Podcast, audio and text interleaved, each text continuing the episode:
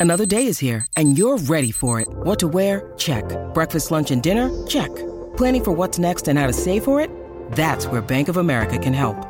For your financial to-dos, Bank of America has experts ready to help get you closer to your goals.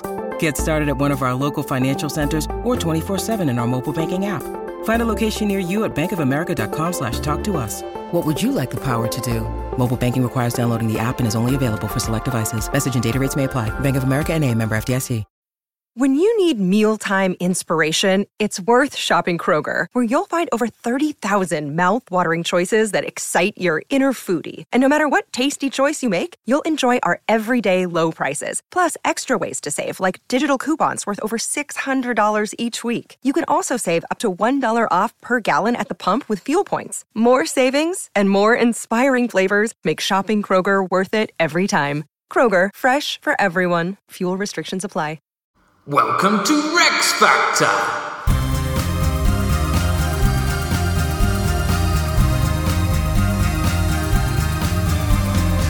This week, Catherine of Braganza. With your hosts, Graham Duke and Ali Hood. Hello, Hello. And welcome to Rex Factor reviewing all the Queen and Prince consorts of England from Ealhswith to Prince Philip. Follow us on Twitter or X and Instagram where we are at Rex Factor Pod.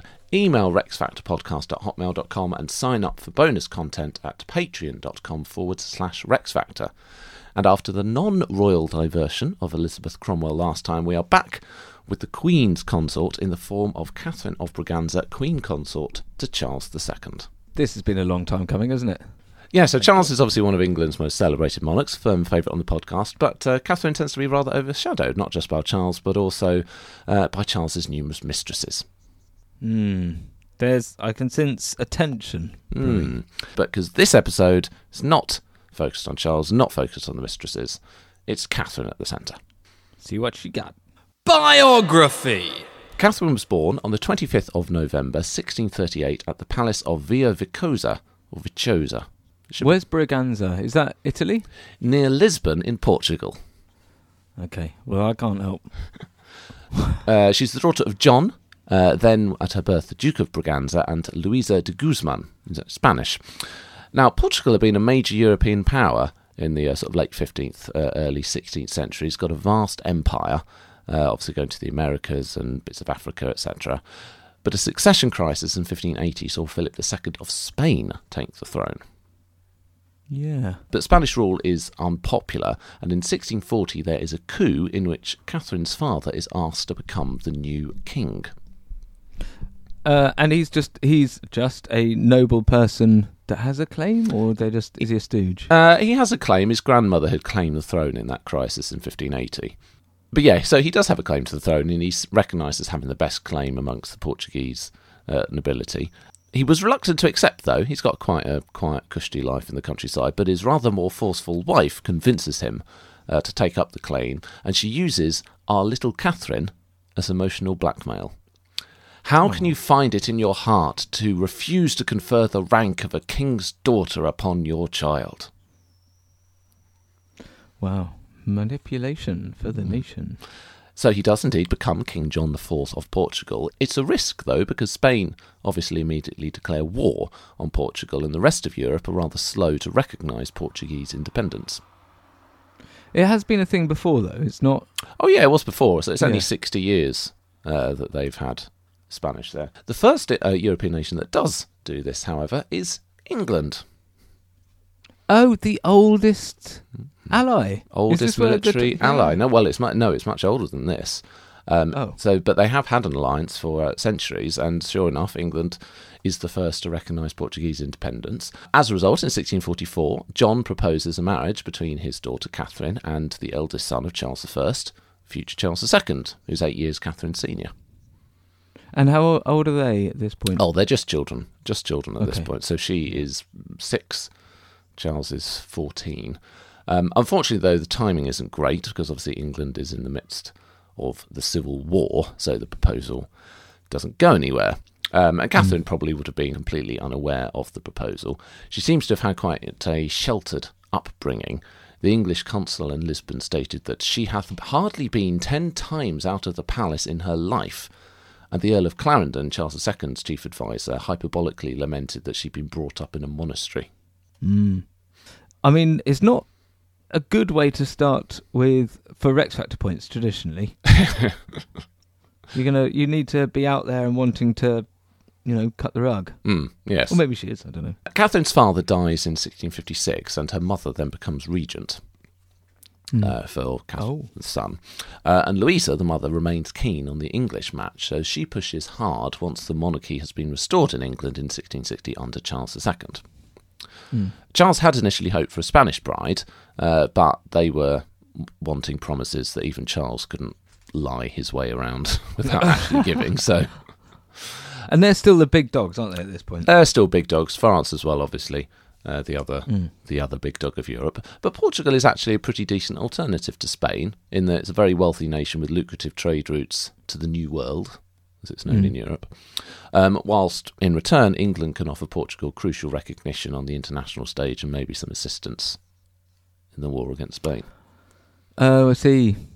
So it's just it's this it's the same thing, isn't it? Needing to be recognised in the UN. okay. Oh yeah, of course. So they're on the Atl- Atlantic side, so they're actually benefiting from this New World stuff as well. The Spanish aren't got it, haven't got it all sewn up. It's split. Basically, there's an agreement to split it between Spain and Portugal. So those are the two nations at this time who really have those empires. So there are benefits on both sides, but it's not a perfect match. The most obvious issue being that Catherine is a Catholic, oh yeah. and whilst Charles um, well, sort of secretly has Catholic sympathies, but is publicly Protestant, and England is very much a Protestant nation, which of course was a big issue in the reign of Charles I, with Henrietta Maria being a Catholic. Um, however, the Portuguese ambassador gave assurances that Catherine would be contented to enjoy her own religion without concerning herself what others professed. That's a very forward-thinking thing to say. Is is even that acceptable though at this point after a civil war? It's controversial, but it's it's. Hmm. I'm trying to get by on that. Uh, the Spanish are alarmed by this, of course, because this gives the prospect of Portugal succeeding in their bid for independence or for successfully being independent. Uh, so they try to put Charles off, claim that Catherine was deformed and had many diseases, and that it was very well known in Portugal and Spain that she was incapable to bear children. Oh, that's nasty. So they're just uh, li- just lying. Yeah. And they even offer a huge dowry for Charles to marry a German Protestant princess of his choosing. This is put to Charles, though, and he replies, Odds fish! They're all dull and foggy. I cannot like any one of them for a wife. I like it that we've got actual quotes now. So, Charles doesn't want a German, so Catherine and Portugal it will be, which is thanks in no small part to the most generous dowry ever received, or ever offered at least, by to uh, any English monarch. A lump sum of two million cruzados, which is about £300,000 uh, then, so about £49 million pounds today. Uh, as well as free trade with Portuguese colonies in Brazil and the Far East uh, and the East Indies, and the ports of Tangier and Bombay. Wow. And that's not trade with the ports of Tangier and Bombay, they are given the ports of Tangier What? and Bombay. All so that for in exchange for recognition. And assistance in the war. So Charles has to send some troops as well. Um, Bombay, of course, now Mumbai, becomes the launch pad for the East India Company and the British Empire. So it's really quite a huge, A massive moment. yeah, massive moment. Um, as I say, in return, Catherine is guaranteed a personal income of £30,000 a year and the right to uh, practice her religion in private. And Charles pledges to provide several thousand soldiers to Portugal uh, in their war against Spain. So th- this feels like England's the senior partner here. Oh yeah, I'd yeah, I'd say so. Oh really? Hmm. Because I feel like we're still a bit of a backwater at this point. Um, England's not. It's one of those where England isn't a major power, but Portugal is really up against it because they are at war for their existence, really, with Spain, and nobody else is going to help them. Okay. But they, they are full on Catholics, but they're prepared to turn to the Protestants for help. Well, there isn't really anyone else to. Uh... Yeah. France have made peace with Spain, so All right. Hmm. Brilliant. So actually, well done, Charles. This this it, it was um much more profitable for the nation than a few quid and whoever he likes. Yeah.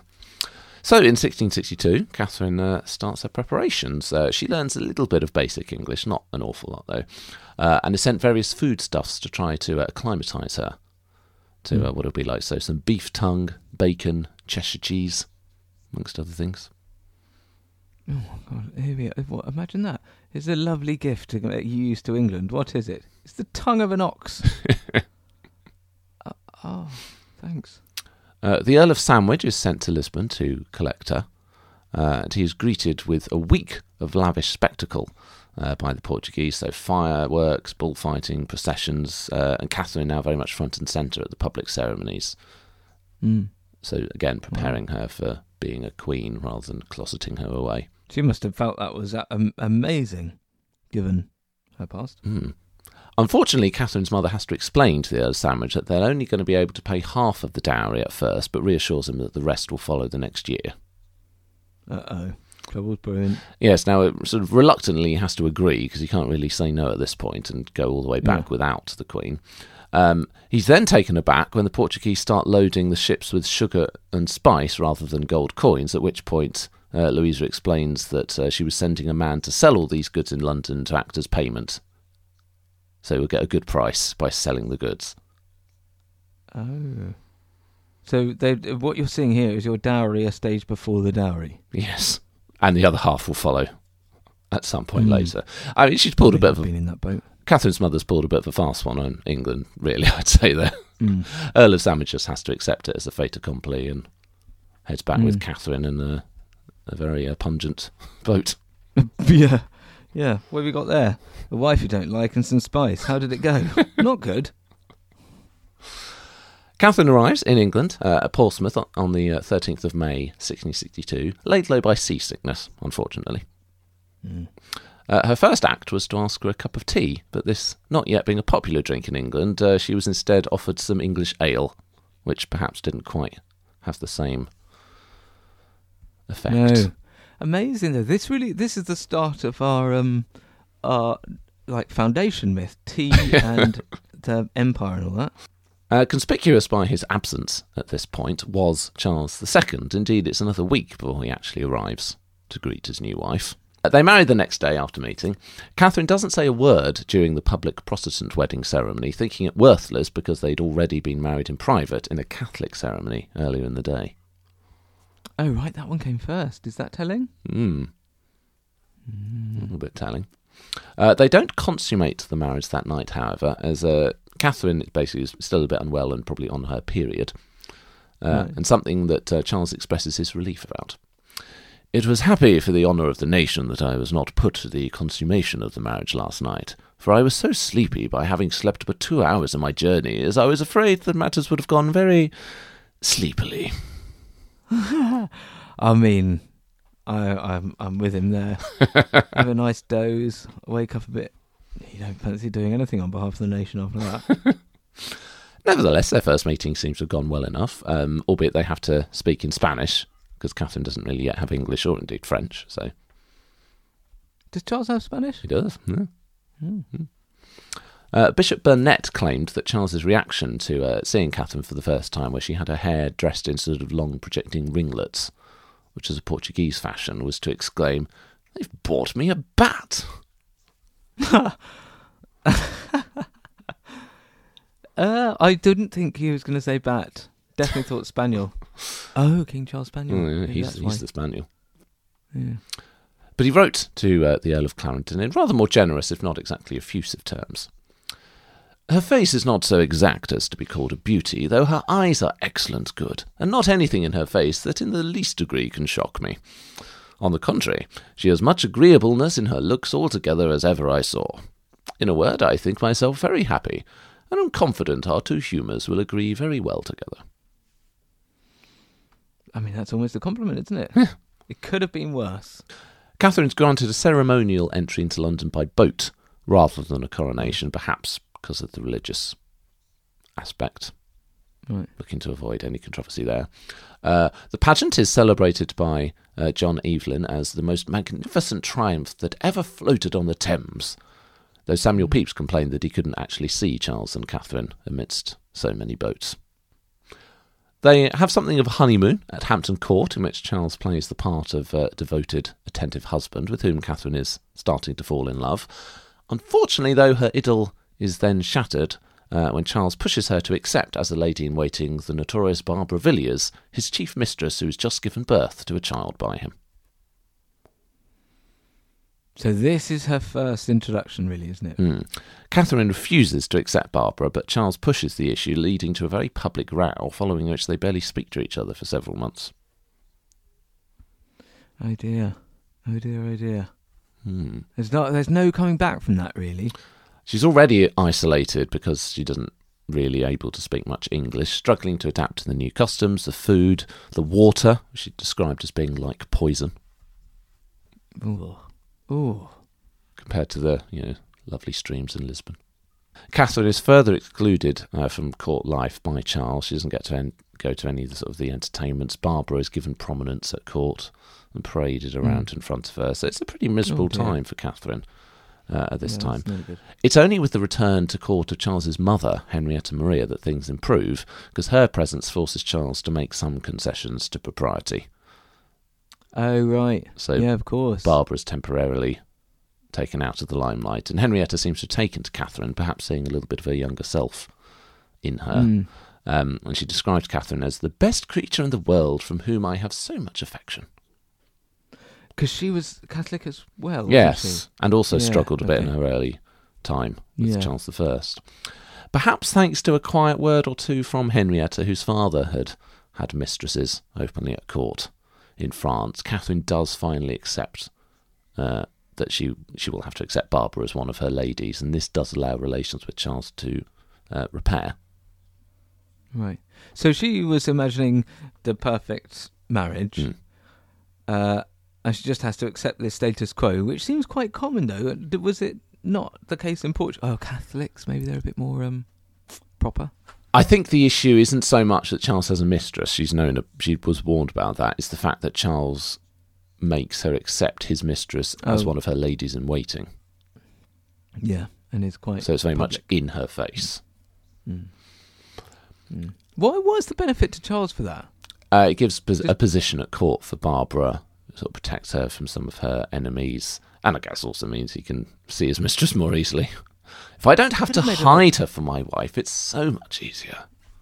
But he could have made her like treasure of the croquet club or something, and just make her, just make her Lord Chancellor or something. I don't know. or something like that. I mean, goodness, not not the person that has to put your wife's clothes on in the morning. So anyway, so uh, things do improve once she's uh, accepted defeat on that in that uh, in that regard. Uh, but in of, but in October that year, 1663, Catherine falls seriously ill with a fever, with Pepys saying that she was as full of the spots as a leopard. He's got a lovely turn of phrase, this man, hasn't he? It was so severe that uh, the doctors bled her, blistered her, and even tried Ooh. placing dead pigeons at her feet. Oh, did it even? It went so far as the um, it's stage three pigeon spots. That is pretty tough. All to no all to no avail, however. Uh, so Charles is deeply affected by her illness, stays by her bedside throughout the day, treats her with great tenderness, and he is even seen to be weeping at times. Oh, I wasn't expecting that. Hmm. Uh, he still goes back to eat with Barbara in the evenings, of course, but Well, it's tiring. Yeah. yeah. Uh, at times Catherine is uh, delirious. She believed uh, that she had had several children by Charles uh, as a Mm. result of her fever, and she worries that uh, the boy is ugly. So, sort of to spare her feelings, Charles plays along with this and reassures her, No, it is a very pretty boy.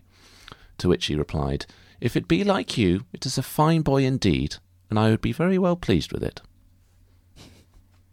Oh, I definitely thought there was going to be a sting in that tale. No sting, it's just very, very sweet. He thinks that she's dying and he just plays along. Yeah. Oh. Thankfully, though, dead pigeons obviously did the trick, and Catherine Yeah. recovers. Uh, Yeah. As does the royal relationship, if not with love, then certainly affection and respect uh, between them. Okay. So Charles does insist that uh, Catherine is always afforded her dues as queen. So even though he's in- insisted that Barbara be appointed as one of her ladies in waiting, he does reprimand Barbara on occasion um, if she sort of pushes things a little bit too much and Catherine isn't shown the respect due to her as a queen. Okay, so he's he definitely sees her as this is as someone who's filling that office effectively. Hmm. Uh, and Catherine is able to develop more of a place for herself at court. She adopts English fashions, hosts masquerades, becomes uh, you know, quite an influential cultural patron. So she, she finds her feet. Mm. Despite this, though, she finds her position as queen increasingly under threat. Her delirium about having given birth to various children reflected the intense pressure on her to produce an heir, but despite Charles's numerous illegitimate children by his mistresses, sadly no children come from Catherine. Um, there are three pregnancies between 1666 and 69, all of which end in miscarriages, and Oh, ultimately proves she isn't able to have children. Opponents claim that the Portuguese knew that she was infertile, and uh, the Earl of Clarendon is impeached. Um, mainly for a defeat uh, to the Dutch, but also with rumours that he'd selected an infertile consort on purpose so that his own grandchildren by Charles's brother James would ultimately succeed to the throne. I mean, that doesn't sound true, does it? But they they did say at the start That's what the Spanish said. couldn't bear children, Hmm. uh, which, um, which obviously they had no idea of knowing. Yes. Um, but is so is that part of it that you know you didn't listen to these Spanish rumours? Yeah. Uh, the Duke of Buckingham even planned to kidnap Catherine and send her to a plantation in America so that Charles could divorce her on the grounds of desertion. Who did that? The Duke of Buckingham. He sounds like a swashbuckling buckling type. Did he? Is this is he fond of plans like that? Uh, Charles is appalled at the idea, saying it would be a wicked thing to make a poor woman miserable only because she is my wife and has no children by me, which is no fault of hers. That's very self-aware, isn't it? Um, it's no fun. She shouldn't because she's married to me. That must be how Beck feels. Nevertheless, calls for the king to divorce so that he could produce a legitimate heir continued. In 1670, Baron Roos introduced legislation in the House of Lords to allow divorce for the purpose of marrying uh, in order to sire uh, an heir, and Charles causes something of a stir by attending the debate in person, though apparently it was only for the theatre that Charles attended, declaring it better than going to a play. Yeah. Oh, he and I, you know. Rumours swirl that as a youth Charles had secretly married the mother of his eldest legitimate son, the Duke of Monmouth. Hmm. And thus, if Charles would ag- uh, acknowledge this, then Monmouth could be th- the legitimate heir. Oh right, yeah. Uh, Charles, however, publicly denies this on several occasions, declaring, I never was married nor gave any contract to any woman whatsoever but to my wife, Queen Catherine, to whom I am now married. Yeah.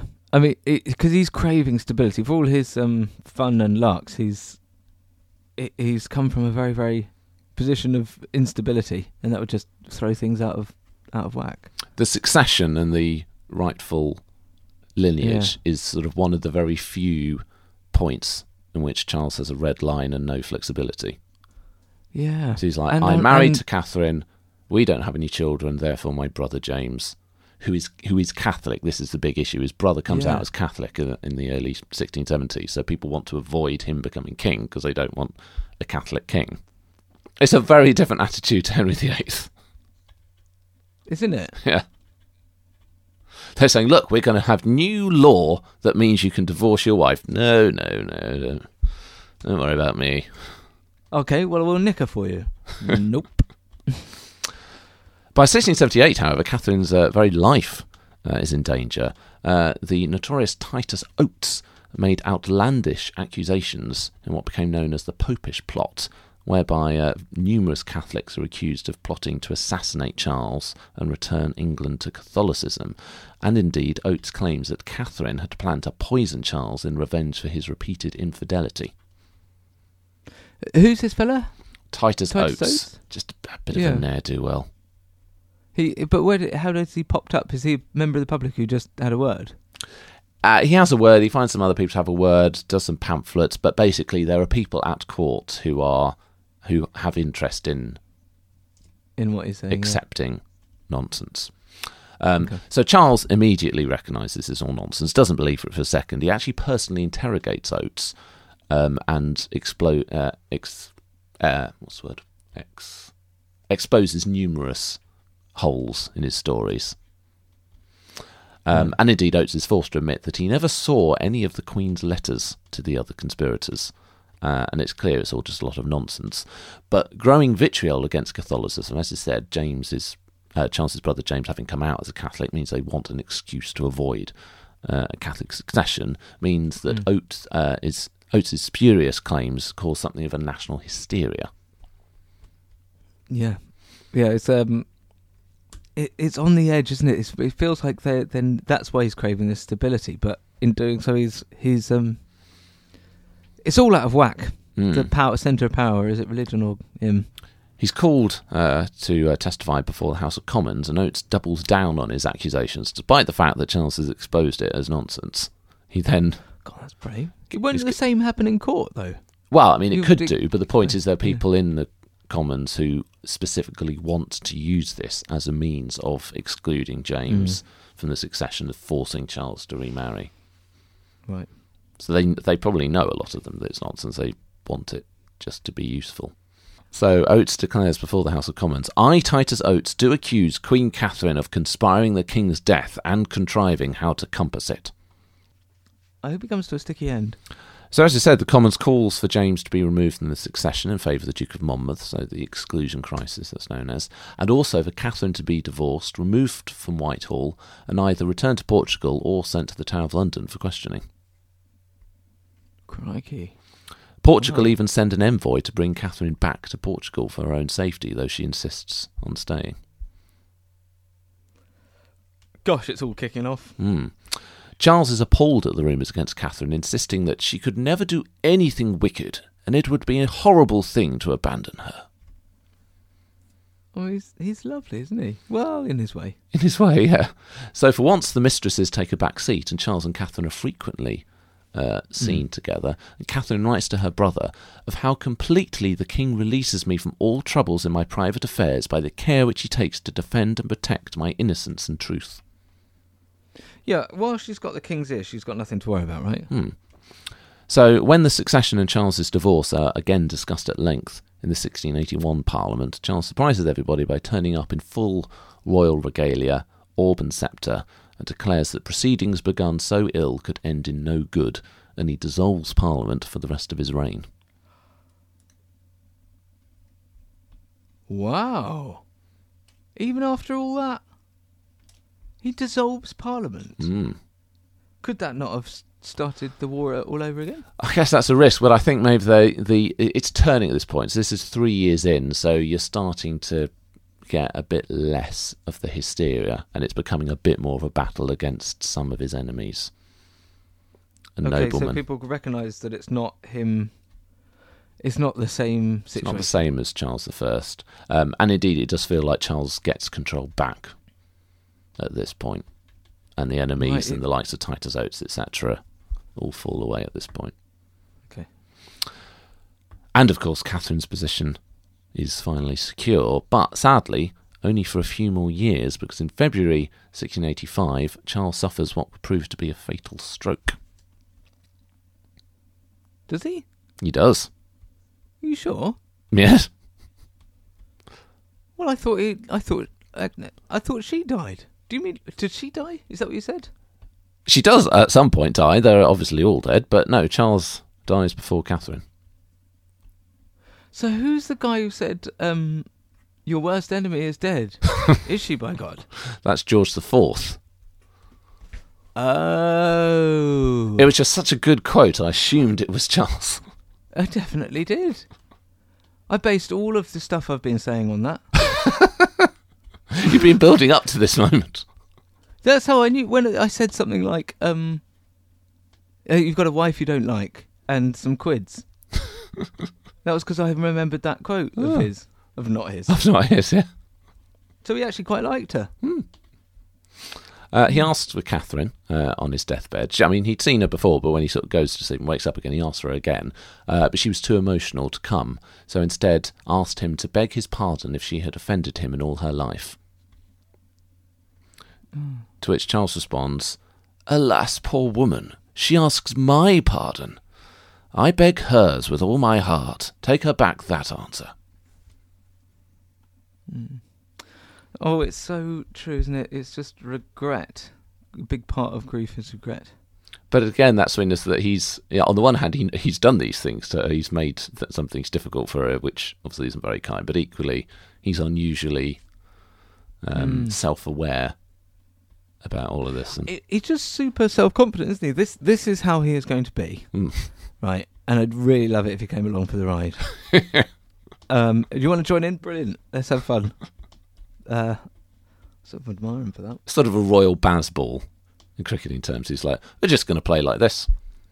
Yeah, That's what we are. What we're Yeah. going to do. yeah.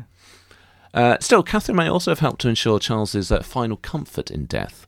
As James's uh, wife, Mary of Modena, later recalled that Catherine had approached her um, at this time and said, My sister, I beseech you to tell the Duke, i.e., James, who knows the King's sentiments with regard to the Catholic religion as well as I do, to endeavour to take advantage of some good moments. To do what? In other words, we all know he's actually really a Catholic and he's dying now. So, Yeah. so a Catholic priest in Catherine's household, Father Huddleston, um, who coincidentally had actually helped Charles escape from England from Cromwell's countries uh, back in the day, um, is smuggled into the room and gives Charles last rites as a Catholic, so converting on his deathbed. Oh, that. Um, oh, that would be a very poignant event with that same fellow. Mm. Because, oh, well, that really struck a chord. Hmm.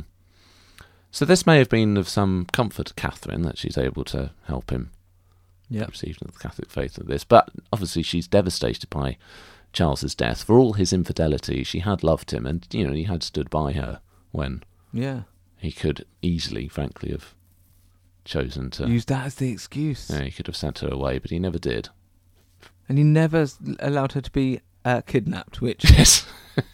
is something I have stood by my entire life. She retires to Somerset House for several months uh, in a profound depression and melancholy. She was intending to go back to Portugal, but um, a bit of ill health at this point meant that she wasn't able to. And she's still in England for the dramatic events of 1688. So she's one of many witnesses to the birth of a son to James II and Mary of Modena. Um, and she stands as godmother to the boy and testifies uh, to witnessing the birth to the Privy Council. But of course, the birth of a son and heir means that there will now be a Catholic succession, because this baby boy will outrank James's Protestant daughters as a son. Those Protestants who've been Ah. prepared to just wait for James to die and knowing there'd be a Protestant succession now take drastic action. So they claim that this is a fake baby Oh, yeah. and they invite William of Orange, husband to James's Protestant daughter Mary, to invade in what becomes known as the Glorious Revolution. So James goes into exile. William, William and Mary rule as joint monarchs.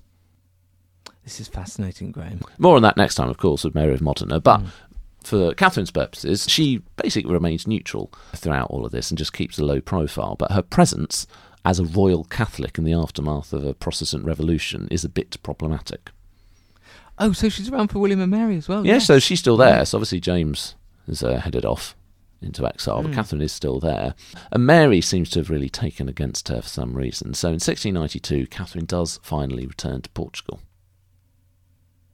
I mean, that's not. But I mean, most most British people tend to do that. yeah. Things God, get I a bit hairy. good. Head off to the Algarve. Yeah. Uh, Catherine's return to Portugal in March 1692 is greatly celebrated uh, as a full state welcome accorded to her in Lisbon. Mm. And she's very happy to return home, describing herself as having been exiled from my homeland for six and twenty years. She had a feeling that she'd never really fully been at home in England, always Portuguese in her heart. Though that said, she did remark how Portugal wasn't as she remembered it, and everything was rather stricter and a bit less fun. So the English ambassador John Methuen observed, She seems to be somewhat shocked with the great formality and stiffness here, and believes that Portugal is now extremely different from what she left it, whereas I fancy the only change is in Her Majesty's thoughts, having been so long used to customs so different. He's absolutely right, isn't it? When you hang around with Charles II, a, a, a party at Mick Jagger's house is going to feel a bit staid. Still, she was glad to be back, and she intended to live in quiet retirement, away from the court, at her Bemposta Palace, which was built especially for her. However, her final years proved to be busier than she'd anticipated. Her brother was suffering from chronic ill health, so in 1704, Catherine comes out of retirement and becomes the regent of Portugal. Wow. That is brilliant. Uh, also acts as a tutor and mentor to her nephew, the future John V of Portugal, and indeed she helps uh, steer the country successfully through the War of Spanish Succession, overseeing some victories against Spain in alliance with England. Oh, yeah. Yeah. I mean, she was. This is like her heyday. And Catherine is still regent when she dies uh, fairly suddenly on the 31st of December 1705 uh, and is mourned as if she had been Queen Regnant. All business in Portugal stops for eight days, and the court goes into mourning for a year. Well, as far as Portugal goes, I mean, her influence on well, this is a bit of a reveal, Hmm. but um, her importance to Portugal is much greater than to England, where she was useful in getting sorting them out right at the start, giving them some legitimacy, Hmm. or you know, giving the protection of Britain a bit, and then come back and uh, sorted it all out again. Hmm. So I'm not surprised. Yeah, so after sort of 20 years, sort of almost on the sidelines in England, she ends her life virtual monarch in Portugal. That is absolutely brilliant. So that was the life and consulship of Catherine of Braganza. We'll review her after a quick break. Battliness! One of Catherine's biggest battles came right at the start of her marriage with Charles when he had the gall to appoint his mistress Barbara Villiers as one of Catherine's ladies. Yeah. So it's a moment Charles fans aren't proud of. Yeah, so Catherine had been warned by her mother never to receive Barbara, uh, and she crossed her name off a list of potential ladies when Charles handed uh, handed that to her. But Charles obviously isn't put off by this and then presents Barbara to Catherine at an official reception. Now, Catherine doesn't initially hear Barbara's name, so she's actually receives her quite graciously because she doesn't know who she is. But when one of her ladies whispers uh, who it is, Catherine's reaction is quite extraordinary. Her colour changed, tears gushed out of her eyes, her nose bled, and she fainted. Oh my word! What on earth happened there? So it feels like the the the robots malfunctioned. it sort of Cannot compute. yeah. That's quite a reaction, isn't it? I mean, how did it, Charles? How did she take it? N- not bad. Well, Oh. Charles, Charles is actually. I was going to say this isn't a good uh, good episode in Charles's story. He takes it very badly. He takes it as a personal affront. Because he knows that Barbara's got many enemies at court, and if the Queen faces her down like this, then the Queen becomes a focal point for opposition. So, as far as Charles is concerned, this is a, a red line. It's one of his rare red lines. Um, so they have a very public row, with neither willing to back down, as the Earl of Clarendon observed. The passion and noise of the night reached too many ears to be a secret the next day. The whole court was full of that which ought to have been known to nobody. The mutual carriage and behaviour between their majesties confirmed all that they had heard or could imagine. They spoke not, hardly looked on one another. The queen sat melancholic in her chamber in tears, except when she drove them away by more violent passion in choleric discourse. And the king sought his diversions in that company that said and did all things to please him, and there he spent all the nights. so he's just it, it had the opposite effect. Mm. Uh, Charles then sends Clarendon to persuade Catherine to give way on the matter, but uh, Clarendon has to report back that uh, she will not back down, and Catherine even threatens to go back to Lisbon.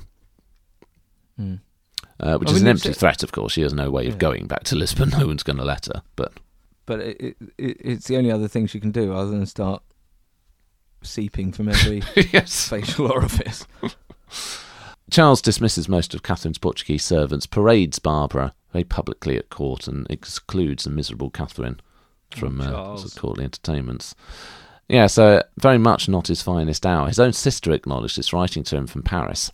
I beg you to tell me how the Queen has taken this. Here people say she is in the deepest distress, and to speak frankly, I think she has only too good reason of her grief. Yeah. Well, that's good. Someone talking straight to him. Hmm. But even uh, even his sister, whom he uh, is very close to, uh, isn't able to talk him round. He's not backing down, and ultimately, Catherine accepts this as a battle that she isn't going to win. Um, and is forced to accept, as her biographer Sarah Beth Watkins concluded. Charles preferred his mistress to her, and all she could do was act with dignity in the face of adversity, however miserable she felt. So I suppose so, you know, bravery of a sort for Catherine that she swallows her pride and accepts it, but I think really probably have to chalk that down to a loss overall. It in a loss, isn't it? Yeah. But I do like the idea that when you can't do anything at all, you can just um, like start melting inside as a reaction. and outside. yeah. And, um, it's a bit like um, a stench frog or something, or a, a, a lizard losing its tail. Just make yourself uh, physically. That's just a very odd reaction. Um, Her ringlets drop off and she scurries into the corner under the curtain. exactly. Ah, in Portugal, you see, they do start to grow uh, uh, protrusions from the nose when this happens. Um, I mean, if they feel like she needs some points for that, just as a superpower. Yeah. Also, of course, we have the very surprising coda to Catherine's story that she ends her life as regent of, a, of an entire nation in Portugal. As you said, she planned on a quiet retirement, ends up ruling the country, and proves quite an effective leader. So she uh, gets involved recruiting troops, helps to organise their deployments and the supplies, and as I said, under their lead- her leadership, the Portuguese enjoy some victories in the war. Can we give her any points for that? We can't. Or is that because she, she's queen, not even queen mother? Not even Queen Mother. I mean, it, it's in alliance with Britain at this point. So initially, we're saying Britain. It, I mean, it is effectively Britain, but it's not technically Britain for another ten years. But yeah, Portugal had started off not being on the same side as Britain in the War of Spanish Succession, Weird. um, and but then they do change to England. So you could sort of argue that her victories are assisting the cause that England is fighting. But we don't have any structure for that. There's no. Um, Well, I mean, to be fair, I think you know we've given. I think in the past we've given points to princes before they become kings. I think we've probably given points to consorts after they've ceased to consort. the limit to this, of course, is that you know there's only the extent to which she is personally responsible for these successes and whatnot. I think she's doing a good job being an effective head of state, but you know she's not. It's not like she's a general. It's not like the generals come to her and she says, "I think we should attack." And I think we've But got no, to give her some uh, credit where it's due, because as a rule, she is not a battley character at all, and one might argue she's far too accommodating. So to say she swallows numerous indignities at court, and even when she does fight back, she never actually gets anywhere. So obviously, Barbara Villiers, she ultimately has to accept Barbara in her household. Uh, another early battle she loses when Charles makes his eldest illegitimate son uh, a duke of Monmouth. In 1663, uh, James reported that Catherine had told him in much passion that from the time he did any such thing, she would never see his face more. Uh, but of course, he did do any such thing, and he did see her face more. So Charles doesn't seek to embarrass Catherine, but equally he knows that she will blink first. Yeah, it isn't. You're right. It isn't her character, and she still, she still should get some points. Hmm. I think some points, but I think generally she isn't battley. No. She's got backbone, but she doesn't have a lot of. It's sort of almost internal.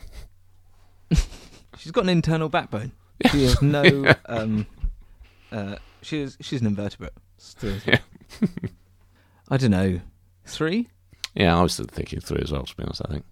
Three from you, three from me, six for battliness.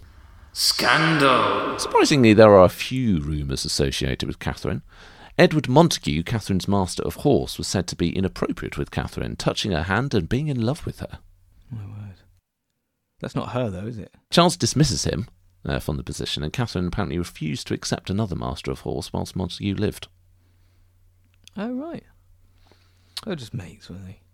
After Charles's death, there was a claim that Louis de Duras, the Earl of Feversham, uh, or Feversham, probably Feversham, the Earl of Feversham, another master of the horse, so a, a choice position it seems for Catherine, uh, secretly married her after Charles's death, despite the fact that he is a, an ardent Protestant.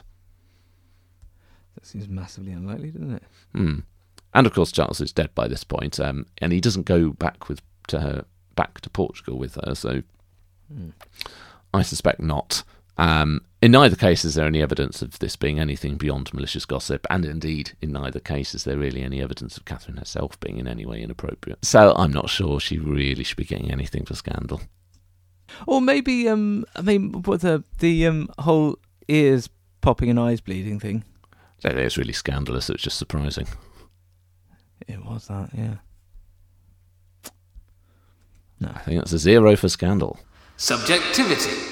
This maybe wasn't so ideal for the previous two categories, but better for subjectivity. Catherine comes across as a thoroughly good egg, who's often Yeah. uh, looking out for others in a court that can often be quite cynical and selfish.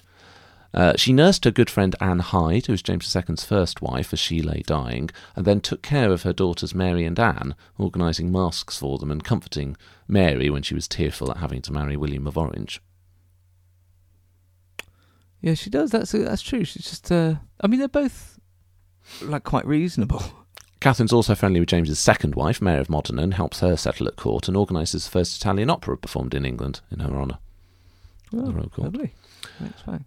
Catherine was always friendly with Charles's eldest son, the Duke of Monmouth. So, although she'd opposed him being a duke, she is otherwise very friendly towards him and continues to be after that fact. She welcomed him into her rooms, plays cards with him, despite the fact that his presence is a constant reminder of her own failure to produce an heir. What what is he the Duke of Monmouth as in Monmouth Rebellion? Yes. Oh.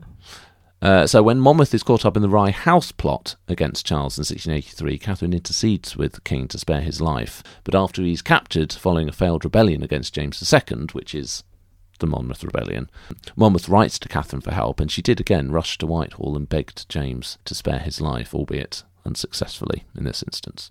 She even showed kindness to some of the mistresses, um, not Barbara, obviously. Uh, but following the Test Act in 1678, um, which sort of forces lots of Catholics out of public office, Catherine is restricted to just nine Catholic servants besides her Portuguese attendants. And she very graciously chooses to appoint Charles's chief mistress at the time, Louise de Kérouaille, who's a French Catholic. And Charles doesn't force this on her this time, but Catherine knows that Louise is vulnerable in the anti Catholic climate, so effectively offers her some protection. Uh, Charles, on his deathbed, famously bid his brother, Let not poor Nelly starve. I, his mis- mistress, the actress uh, Nell Gwyn. Uh, now, sadly, Nell Gwyn dies just two years later, uh, only 37 years old, not because she hadn't been treated well, she suffers uh, a couple of strokes. Uh, but Catherine granted her son by Charles a pension of nearly £2,000 to ensure he doesn't slip into poverty. Good. I'd written down here Nell Gwyn because Hmm. I just wanted to say who who was she again? Uh, now, she's generally dismissed as an unimportant figure in Charles's reign, but she does grow in, in confidence in her role and her relationship with Charles. Uh, she found ways to hold influence within the more relaxed court setting. So, from about 1664, she moved gatherings from the formal presence chamber that had been favoured by Henrietta Maria to her private withdrawing room. And this ends up becoming something of a central feature to Charles's court because it's an informal space that allows diplomats, courtiers, and others to discuss the big issues of the day, but also be able to play cards and enjoy listening to oh music. right. Yeah, like ninety-five percent of diplomacy happens in cafes and bars. Yeah, so as uh, Anna Keay observed, this was a respectable court gathering at which even the most disapproving dowager could appear, but one that gave Charles far greater freedom than he would have had if conducting meetings in his own apartments. So, although Catherine was the source of some anti Catholic bile towards the end of Charles's reign with the popish plot, for the most part, she seems to have been quite a popular figure because, as we said, unlike Henrietta Maria, Catherine's content to keep her devotions private, so she doesn't upset Charles's delicate balancing act as king. Yeah, she doesn't upset that apple cart. Mm, and she's not seen as an enemy from within in the way that Henrietta Maria very much was. Uh, indeed, apparently, when mobs attacked Catholic chapels in London in 1688, Catherine's friary was notably left alone. Oh right. While Catherine generally keeps out of politics, which was also seen as a positive compared to Henrietta, uh, she was active in promoting Portuguese interests. So she sent her secretary to petition the Pope to recognise Portuguese independence uh, and wrote her own letter in support of this. The year before her regency in Portugal, England and Portugal signed the Treaty of Methuen. And while she's not formally acknowledged to have been involved, it is notable that she'd helped to provide the English ambassador, Methuen, with access to the king that he might otherwise have struggled to get. So that may well have been the crucial intervention that helps those talks to take place and a treaty to be signed. Oh, I see. Just have So she- him hanging around to see her, and oh look, here's the king. Hmm. So she does, even in Portugal, it seems, still is working actually to help create and continue the links between the two countries. Mm. She's also an important cultural patron in Restoration England. She loved the outdoors, particularly uh, enjoying picnics, fishing, and archery. Mm. But Wow. despite being uh, deeply pious, Catherine enjoyed playing cards even on a Sunday. Do you know what? I think I, I think we'd be a, a match on dating sites, Hmm. like picnics and fishing. Well, that's the thing, and Charles likes all of these things as well. But he just also likes his harem of other. Well, I mean, I mean, Charles and I would would be, get on like an absolute house on fire. Um, and she could be given to some frivolity, such as in 1670 when she went on a visit to uh, Audley End in Essex. Oh yeah, Uh, and she went with her ladies in disguise to a fair in Saffron Walden. Just for the giggles. why why is there not a nursery rhyme about this? Uh, but she was quite quickly spotted and then has to make a hasty retreat. Now, whilst as not as enticing as Barbara Villiers or the more raucous Nell Gwynn, uh, Catherine is also not a fun sponge, which she sometimes maybe is depicted as being. She enjoyed the entertainments at court, worked hard to learn all the dances in her early years so that she could better fit in. So the courtier Anthony Hamilton described her as a woman of good sense who used all her endeavours to please the king by that kind obliging behaviour which her affection made natural to her. She was particularly attentive in promoting every sort of pleasure and amusement, especially such as she herself could be present at. So she is trying. She's trying to fit in. Like I'll Yeah. find something that I like and uh, I can get get behind. Hmm. Yeah. Cool. In the arts, she particularly favoured the Baroque Catholic painter Jacob Huysmans, uh, whose painting of her as St. Catherine of Alexandria set a trend for noble ladies to be patron, uh, painted as saints. Catherine's Portuguese musi- uh, musicians are initially quite unpopular at court. Um, people don't like the, the wind instruments, the bagpipes. But she does, over time, supplement uh, them with virtuosos from across Europe. And Pepys, who previously been a critic, had to admit that it did appear most admirable to me. Beyond anything of ours, I was never so well satisfied in my life with it. the music. Hmm. Catherine was also a little bit of a trendsetter in the world of fashion, so she enjoyed breeches and stockings to show off her legs, uh, and also trouser suits, allowing women to show off their ankles. Oh, lovely. Hmm. However, her greatest legacy is in cuisine. So, at the dinner table, Catherine was aghast to find everyone using only a knife and their hands, or maybe a spoon, to eat their food. So, uh, she introduced the royal court to the wonders of forks. Rex, fact. Really? Are you sure? Hmm. It's not the first time that they will ever have seen a fork, I think, but in England at this point, they're still sort of knife Oh, right. So it has to be introduced as a yeah, as a thing. Yeah. Mm. She also introduces marmalade, which was originally not made from oranges but quince, for which the Portuguese is marmelo. Well, I never. So Catherine would share the marmalade with friends at court, and reputedly she saved the bitter oranges to give as gifts to the people that she didn't like so much. um, from which we get the expression "eat the bitter rind." So when they say traditional marmalade made with Seville oranges, it's a load of old tosh. Yeah, so the original marmalade would have been would have been quince. Uh, so we've got forks, we've got marmalade, but these pale in significance to our most significant uh, legacy, tea. You are blowing my mind, Frank. So tea had been drunk in England prior to her arrival, but it was mainly used as a medicinal drink, and it was certainly not popular or widely available. But Catherine is an avid tea drinker. Of course, Portugal, you've got all of those trade routes and whatnot, Mm. so very much uh, a tea country, and Catherine loves her tea, and this makes it uh, a very fashionable drink, and also one in which it's more acceptable for uh, women to enjoy, because coffee houses are sort of a bit more associated with men and slightly seedier places, Mm. whereas tea a little bit more of a respectable society drink. Amazing. I mean that. How much would I like to bet we're going for a weekend at the at the Braganza? Oh, what would they have been called? What's his surname? Charles Stuarts.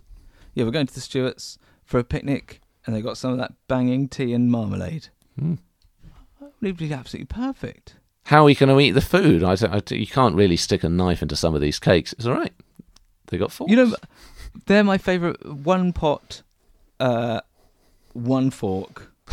Yum yum yum yum yum. No, that's uh, my absolute ideal. Get the whole procedure over with as soon as possible. But uh, absolutely brilliant. We've probably done some fishing by that riverbank. I bet after the Great Fire of London, there was that Blitz spirit sitting down with a cup of tea. That was hairy, wasn't it? I mean, Paddington Bear would be a very different character with uh, without Catherine. Yeah, with a with what would he have had a a, a, a sorry a beef stock sandwich and a pint of small beer. yeah. now, despite her best efforts, as late as 1683, Catherine was still complaining to Charles that now the mistresses govern all. So it's not a neat story of where she starts off under the thumb, but then actually she ultimately pushes them Mm. away. The mistresses continue throughout. They're always there. They change who they are, but there are a lot of them. It May have helped the stability of Charles's reign, uh, of course, um, but Catherine having no role in politics is also a sign that her significance is perhaps a bit less. So Elizabeth Norton's argued that she was one of the least influential English queens, both politically and personally. Oh, well, I mean that that rather scuppers any um any subjectivity, doesn't it? You know, stiffening the regime, so to speak. I've got mistresses for that. But as I said, you know, very kind, doing lots of lovely things, some good cultural patronage. The fact that in a way her lack of role actually is quite stabilising. It was quite suited Charles. Mm. She was a good match for Charles as a A consort. very good match for Charles. Yeah. And as I said, forks, marmalade, and a cup of tea. Well, you can't beat that. Boar. Hmm. I was going to go better than that. I think because I also think you know if you, the question of would you want her to be your queen, I think probably Oh yeah, I would want that. Yeah. So I don't, it's not going to be. A, I don't know if it can be a high, high score because of her limited influence. But you know, we've got all this cultural stuff right, and then. things that have a legacy. Straight down the middle, five because it was good with all the stuff that she did within her power. Hmm. I'm going to go six. So six from me, five from you, eleven subjectivity. Longevity. Catherine is queen consort from the 21st of May 1662 to the 6th of February 1685. So a reign of 22 years and 8 months, 22.67 years, which equates to a score of 15. That's pretty good. Hmm. It's appropriately 15th best overall. I think she's going to do remarkably well, isn't she? Dynasty. Not the program. Sadly, of course, Catherine has no children, giving her a score of zero. Uh, joint Oh, yeah, take it back. 42nd overall, yes. And that's to go with her six in battliness and a zero in scandal. Oh yeah. Uh, so overall, that gives her a score of 32. So We've had it- better ones. We have had a, quite a lot of better ones. That puts her in 30th place uh, between Jane Seymour and Philip II of Spain. Jane Seymour. Which one's she again? Died. Oh. Well, that's disappointing. It's not all about the score. No. Does she have that certain something, lasting legacy, the great achievement, star quality that we call. Rex Factor. Well, I mean, if we're talking about lasting legacy, Catherine of Braganza gives us tea. Is there anything um, more impressive than that in subjectivity? I mean, I think, you know, if we're looking at legacies, you've got Anne Boleyn, obviously, as the huge influence in terms of the Reformation that really changes the course of uh, English history. But after that, the whole fibre of the English identity changes. I mean, I, it, I, don't, I don't want to overplay this, but it really, it really is a big thing. it's hard to know what because we haven't uh, we haven't had an equivalent that seems frivolous but is really important to national psyche. I'll give that five points. yes, if we were scoring, then she'd be getting getting some points in uh, in the Rex Factor just for that. But uh, in a straight binary yes or no, I'm not sure it's uh, not sure it's quite enough. Oh yes, we've mo- we're not doing subjectivity. Yes, I see. I was going to give her five points for that alone. Well, you did give her five points. Hmm. I feel like I feel like I should have given her more points for that, and not because I don't think she has the Rex factor. That is what we're doing, isn't it? It is now what we're doing. Yeah. Okay. No, she can't. She can't. Oh, Graham. I feel like this cup of tea here is going to suddenly erase itself from history. Like, Does that mean nothing to you? yeah. Yeah. First you started a coffee business, now this. no, she doesn't have it, does she? Correspondence Corner. So that was Catherine of Braganza. Let us know what you thought about her. Find us on Twitter, uh, X at Instagram at RexFactorPod. Email RexFactorPodcast at hotmail.com and remember to send in a hashtag consort cards for an episode image for Catherine. I'm guessing Queen dropping off her tail or whatever it was we said, oh, her yes. ringlets. What was the other thing? Yeah, yeah, yeah. I love that. Uh, Or maybe you could draw that on a cup of tea. but I could have, have a picture on that cup of tea. Is that what you That's, just said? that's yes. Hang on.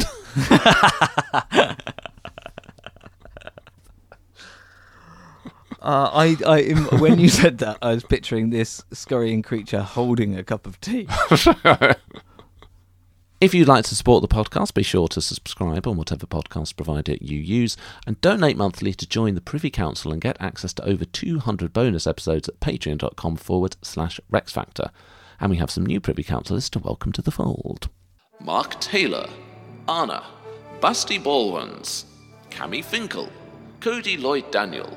Miranda Kreuger. Jacqueline Cooksey. Hannah Truby. Alex. Tanya Tate. Tanzanite Dragoness. Brooke Day. Diane Hall. Lucas Hall. Kirsten Herman. Yasmin Finity. Amanda Hayes. Lisa Wolfe. Mike Hennessy. Harry Tufts. Sherna Perez. Michael Langenmeyer. Carrie Yu. Katie Gunther. And Abby Paulson. Arise, one and all, welcome, and be sure to join us on Discord where Rex lives and chats. That's all from us today. Next time we will be reviewing Mary of Modena, Queen Consort to James II. We're, we're rattling through history, aren't we? Rabbiting on through history, more like. Cheerio.